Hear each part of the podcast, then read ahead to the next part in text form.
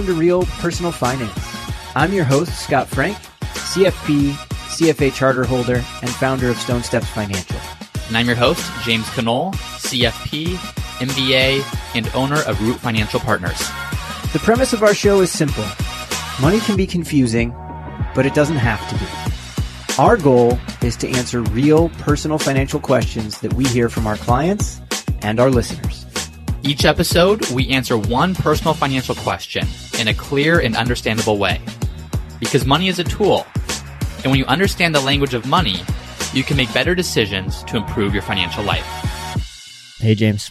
Hey, Scott. Welcome to another week. All right. Yeah. Thanks for having me on the show. Mm-hmm. Yeah, This week. uh, having you on the show. yeah. for Thanks for having for me on the show. 145th straight time. That's right. Thanks for all of you listeners with listener questions. We have another one today. And thank you for those who've been taking the time to re- leave a review about the show to help others expand their own financial literacy. If you've ever gotten a benefit out of this, please just take a minute to leave a review so that we can help other people too. Yeah. That's Right it. on. That's all we ask of you. That's all we ask. Episode over? Mm-hmm. Or are we going to do something? No, we're actually going to answer a question. No. Cool. I'll read the question. It's a long one, so I'm going to read the question, then I'm going to summarize what the question is asking. The question says this It says, Currently, I have a 401k company match up to 7%. Nice. The company also allows us to borrow against our 401k up to $50,000. Hmm. I have a Roth IRA, but I'm not able to make the max contribution. A 401k loan is a 5% interest rate over a 60 month term, but it maxes out at $50,000, and I can have multiple loans against my 401k. Knowing the risk of losing my job or leaving, we have a home equity line of credit to bail us out in a pinch. We realize we lose the compound interest on the loan amount, but taking that loan and putting it towards a Roth would offset that lost gain and help with my tax advantages when the withdrawal party starts, all the while my interest payments are going back into the 401k. My thoughts are should I take out the loan each year and apply that towards the Roth until I either max out the loan amount or I can make the full contribution amount again? Am I crazy to think this is a good idea? Side notes Kids and living expenses have caused me to pull back my full contributions to the Roth, but I am still contributing. Also, little debt and retirement accounts are good. Personal savings, including retirement and education accounts, are at 20% of my net income. I have no plans to leave my company and I plan on retiring there. We are risk averse but willing to gamble since our position is good. Your podcast is great and I enjoy it on my drives to work. I'm a former surfer who now lives in Dallas, using the board as a decoration, but one day will return to the water. All right, Get back in the water. get back in the water. So essentially, Yeah, go ahead and round out what they're saying. I get what they're getting at, but and we'll talk more about it. what he's saying is there's cash flow. There's a finite number of dollars, and he wants to get money in the Roth and also the 401k. He can't do both. Mm-hmm. He's asking because there's such a generous 401k match, does it make sense to put my money there, but then take a loan out from my 401k to fully max out my Roth IRA on the Right. side? And I'm giving a loan to myself I'm giving a loan to myself because it's at a myself five an percent interest rate. rate. of return that's getting paid back. Now I don't get the upside on the 401k balance while it's invested, right. but then I can put more money in the Roth. That's the idea. Mm-hmm. Am I crazy? Am I crazy? We'll let you know if we think you're crazy. We'll let you know. Where would you start with this? A lot of details, a lot of moving pieces. So we're going to kind of start high level. And there's a few components, but what's the first thing you would look at? Yeah. Well, And I can start if you want. yeah, go for it. Where do you want to start on this one? Where I start is so there's a cash flow crunch. Yes. I can't simultaneously put all the money into my 401k that I want while also putting all the money in my Roth IRA that I want. Mm-hmm. So his solution or suggested solution is do I take out enough of a loan against my 401k each year to fund it? Right. Well, there's a few problems that I see with this. Mm-hmm. Number one is if you can't afford to max out the 401k with just current cash flow, you're going to run into a really tough problem down the road when you're trying to pay back those 401k loans Yeah. So like, plus interest. I'm just assuming we're trying to get that 6K into the non-deductible IRA and flip it to a Roth conversion. Or just fund a Roth. Or maybe, we're under the caps where we can just do a regular Roth Right. contribution. So another 6K. So three, four, five years down the road, you have six. let's just six years down the road, you have six thousand dollar loans that you're paying back on. Yeah. Yeah, Yeah. And so that's the thing. Like, yes, but you, you, have take to a pay loan back on those through your paycheck. through your paycheck. And so year one is probably doable. But it Okay, just I take a feels $6,000 tighter and tighter and contribution. tighter. to fund my Roth, but now I'm paying that back. Now the payment is stretched over 60 months, so it's less of a monthly payment. Mm-hmm. But then you stack on year two of doing that, year three of doing that, year four of doing that. Right. And all of a sudden, it's not just the money that would have been going to the Roth IRA Right. that you're having to use to redirect to the payoff, but also the interest rate on that money. And Yeah. granted, you're paying it towards yourself, Right. but you still have to pay it. Right. So if cash flow is the issue, I would strongly, strongly suggest against taking out a loan. To do this because you're kicking the cash flow issue down the road and making it even harder down the mm-hmm. road. And each successive year just gets harder and harder.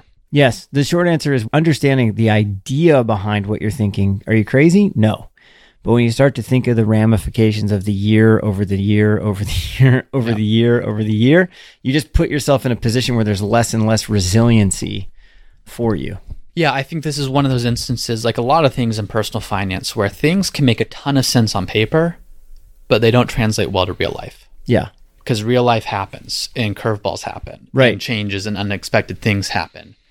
And the more you do this, the more you leverage yourself, the greater and greater risk you put yourself in. Right. I love where the mindset is. I think there's still lots of things we can think through for things that potentially this person could do to be helpful for themselves. Yeah. Right. I think if we just back up higher level for a second, the idea of borrowing money to invest can become a pretty risky proposition. Mm-hmm. Because if the worst of the worst things happen, like in my mind, I just jump to the worst of the worst. This person loses their job. It's during a financial crisis. So the HELOC gets closed because they haven't used it. Mm-hmm. Right. Because those aren't, there are home equity lines of credit are cancelable. It's one of the mm-hmm. first things that banks are going to look to get rid of, or they'll just reduce your amount. If you had 100K available and 20K is in use, as 100K is still available, they'll get rid of the 100K. Yeah. Right. So the moment you get fired, now you have to go pay back the loan Yeah, the moment you need it most. Yeah, and now you don't have the money to go pay it back because you don't have the excess funds. So it just puts you in a position where it doesn't like what you're going to gain by going through all of this probably isn't worth it. Yeah. Yes, like if everything happens perfectly, perfectly, perfectly, this could make sense. Mm-hmm. But life, I think no one ever like look back 10 years. Did things happen perfectly every single year to get to where you are today or did unexpected things happen? In my own life, of course not. No. And in all honesty, with every client that we work with, nothing's ever gone exactly to plan. Yeah. Ever. yeah. it just doesn't. Yeah, so you know, play it out. Say, okay, you get a marginal benefit each year, and things are good, but then you lose your job, and then the HELOC gets called, and then you either have to go into debt where you're paying a huge interest rate, or you're having to take money from your 401k, Right. and there's penalties, Right. And now all of a sudden, whatever marginal gain you created is more than offset through what's happened. Thankfully, we don't know everything about this individual, Yeah. but I think we know enough where I think we could look at this and say, is this even needed? Totally. Or there's some other options we could think through? Yeah, and let's just think through. I think we kind of put enough thought into what would you do with that loan idea that we can put the loan idea to bed. Mm-hmm. We're gonna say you're not crazy. It's an interesting idea, but could easily become crazy if you start carrying it out year over year Yeah. over year. So I know I would not advise a client, and I've actually. I don't think it, it's a very rare instance when I would advise a client to take a loan from a 401k. Yeah. Typically, we want to see more resiliency on your balance sheet and the ability to take funds from other places mm-hmm. to even do things like make contributions to a, a mm-hmm. Roth IRA or mm-hmm. something like that. Yeah. I think that's my first thought. Is I don't know the exact kind of driving reason behind this, but my guess is he just wants money in Roth accounts. He sees the benefits of Roth. Yeah, it's clearly just like filling up the buckets and making it optimal for when we're going to retire and get all of that.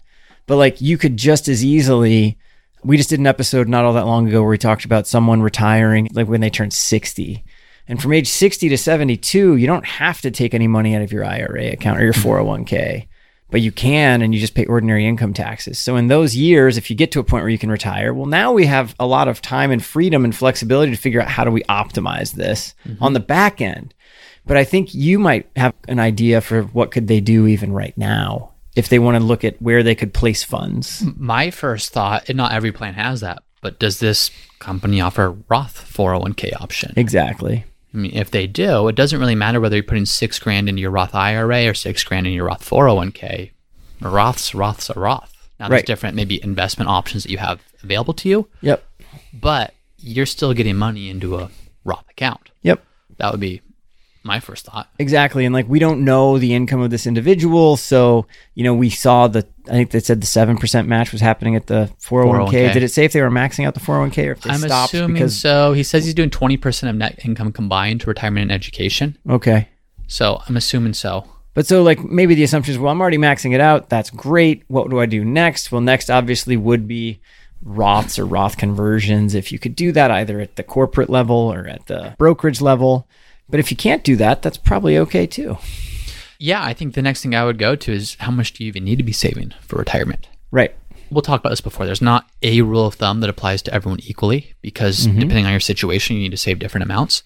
But in general, if you're saving 10 to 15%, you're probably going to be okay. Now, if you're starting saving for the first time at age 64 and you want to retire at 65 and you start saving 10%, you're not going to be okay. But Yeah. if you're doing this for enough years, and that's total savings. So I don't care if it's your money going in or your employer's money going in, as long as money's going in, Right. it's good. And if you're doing seven and your employer's doing seven, you're at 14% right there. Mm-hmm. So I would want to know do you need to do more to be on track for your retirement goals, or does that kind of cover it? Mm-hmm. And you can take the pressure off a little bit. Yeah, you know, when we talk about percentage of savings, I think it's important to calibrate that for a second. The way that when we talk about it, we're talking about percentage of savings relative to your gross Right. income. So if you make a hundred grand in a year before you start taking out taxes and healthcare and 401k and all that stuff, we'd want to know, well, are you saving 10,000? Well, that's 10%. If you're saving 20,000, that's 20%. In this instance, we gave a number of 20% of net income. I'd want to know what the gross income number is for you guys, just to know roughly where you're at. Mm-hmm. It's kind of an aside, it's something I want to dive into more in another day, but you're kind of mentioning the percentage that people should hold. I actually think that the more income you're making, the more this is just what I've seen anecdotally with my own clients, but to reach financial freedom at a decent clip, if you're making, you know, 100k or less a year, 10% probably is the good minimum. But if you start moving up to like 250k a year and you're saving 10% a year, your financial freedom is going to be harder to come by because you're actually spending way more mm-hmm. on disposable income and just living life than the person who makes a 100 grand. Right. So you probably need a higher savings rate. Right. Just like food for thought. Mm-hmm. We probably need higher savings rates the higher our income. Yeah. Yeah. If we want to maintain that same higher income, of course, when we're no longer working. Exactly. Yeah. He did mention how much he is saving, but of his net income. Mm-hmm. So the difference is net income, of course, is what percentage of my take home pay am I Yeah. saving versus we like to look at the gross income. Yeah. Again, everything's more nuanced than just a black or white answer here. But, But what I was going to get at, someone mentioned this concept to me the other day of a freedom number, and I loved the concept, but I want to look more at the data behind it. But their idea as an advisor was relatively simple. If a client has a 10% tax rate, I want to see them saving at least 10% of savings. If they're in a 35% tax rate, ideally they're saving in a 35% rate of savings. And the idea is the more you can keep it closer to one to one, the more likely you are to hit your freedom goal as quickly as you want. I'm just kind of throwing it out there. James hmm. is looking at me funny right now. well, I'm just saying, like, we're in California, like, say you're making top income, right. paying 50% taxes and 50%. Well, savings. yeah, maybe we need to look at the federal. Sorry, I go to the rate. extremes Maybe we need to look at the federal rate and got not it. the uh, in this instance, not the all-in number. But it's just the kind of the idea of calibration. Like, Mm-hmm. if you're paying a 35% tax rate and you're only saving 10%, I can just tell the my gut tells me just looking at numbers like that person's gonna have to work forever. Hmm. They're living all of their money. They're not saving Mm-hmm. any of it. It's just an interesting concept. Yeah, no, it's nice to have some just everyone wants to know how am I doing? How am I doing relative to what I should be doing? And having some of those simple calibration points or simple ways of checking that I think is healthy. But back to his savings, right? He says, okay, I'm doing 20% of net income to savings. Now Yep. that includes retirement and education. Mm-hmm. I might go back to, well, in the same way I said, are you overfunding retirement? Maybe, maybe not. Are you overfunding college? Maybe, maybe not. One Right. thing he could consider is I have no idea what age he was when he had children. But Right. if people are over certain ages when they have children, sometimes a Roth IRA is a great place to do their college savings because those funds are fully available. Yeah. You know, if you have a kid that's in college and you turn 59 and a half, you can use all of your Roth IRA and it's completely tax free, which is mm-hmm. really what the benefit of a 529 plan is, is it's completely tax free. Yep.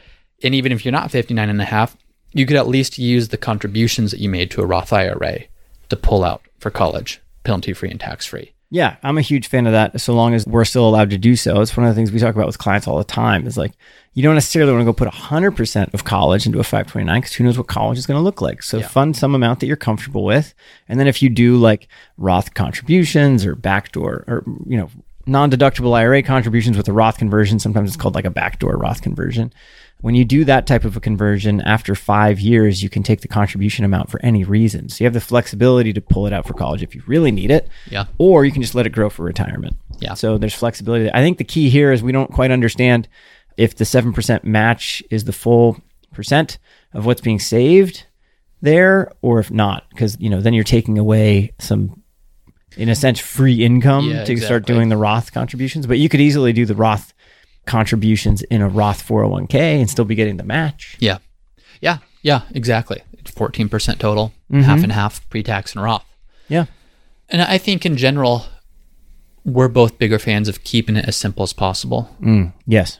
Like, yes, there's times when you need to really get in there and massage things and make it work out. Well, but over the course of time, the more complicated you're making things, the less likely you are to have success with that over time. Fully agree. Your financial life, when you just blend it in with life as a whole, is already a complex adaptive system. There's already all these component parts that have to work together. Do I have the right investments? Do I have the right cash flow? Do I have a good mix on my balance sheet? You know, are my taxes optimized for the life I want to live? Do I have the right insurances? Do I have an estate plan? It's already complicated, even if you just look to make all of those component parts as simple as possible. Mm-hmm. And I'm a huge fan of making it as simple as possible. Yeah. Not simpler. Right? We don't Yeah, we don't yeah. want to overly simplify things, but anytime someone's proposing a scheme or let me show you how everyone else is doing it wrong, and I'm not saying that that's not what's happening here. It's just this is an idea that's a little it seems like it could be a good idea, but when you start to look at it under the surface, you just kind of go, well, frontline, yeah, it kind of makes sense on paper the one time, but then the moment you start to go look at how does that amplify through your life year over year over year, it can become really complex and really difficult. Yeah, there's just a ripple effect financially, but then even like just cognitively. I have to spend all this time focusing on this. Well, are there things that we can focus on that will lead to significantly greater outcomes? Which is things on the financial side, like I mean, basic things. Are there things you can do to increase your income? Are there big expenses that you could cut out because maybe you have, I don't know, too much car, too much home? Like some of those bigger things is what makes or breaks financial situations, not Totally. necessarily can I get this amount to my 401k, take a loan strategically, fund this account, pay back through the. It just gets complicated. The marginal benefit is not worth. To, to your point, it, to me, it, it always comes back to what does a great life look like for this person? What does a great life look like for their partner if they have one? What matters most to the two of you? And then once we understand that, let's look how to optimize your assets, your cash flow, and your balance sheet to give you guys the life that you want. You know, it might turn out that you just need to work an extra year to live a great life now and in the future. Yeah. I don't know what the answer is, but I know it exists. Yep. Yep. Fully agree. Well, I think that's all I have. Unless you have anything else. Ah, I had one other thing, but it escaped me. Can you go back to the notes so I can see if I can remember Yeah. it? We have talking about Roths. We have savings. We Yes. have focus on the big things. No, it left me. It went away. Sorry, guys. Next we'll time. follow up on the next episode if it comes Yeah. back to you. Thanks for the question. And please get back. They can go to Waco to surf. They can go there. I did that with some friends. We live here in San Diego and we can surf every day. And 15 Pretty much all surfers go to Waco, from San Diego, go to Waco to surf. it was now. fun. Yeah. so there's a wave pool in Waco. Check it out. Oh, I actually, I do think what I was going to get at was just, nope, it left me again. it's gone. uh, yeah. Have a good day. All right. Bye, everyone. Thank you for listening to another episode of the Real Personal Finance Podcast. If you're enjoying the show, please subscribe and let us know by leaving a five star review. And if you have a question that you'd like for us to answer, then head over to the Real Personal Finance website at realpersonalfinance.co. And there's a section on the bottom of each page there where you can submit your question for us to answer in a future episode. Thanks again for listening, and we'll see you next time. This podcast is for informational and entertainment purposes only and should not be relied upon for a basis for investment decision. This podcast is not engaged in rendering legal, financial, or other professional services.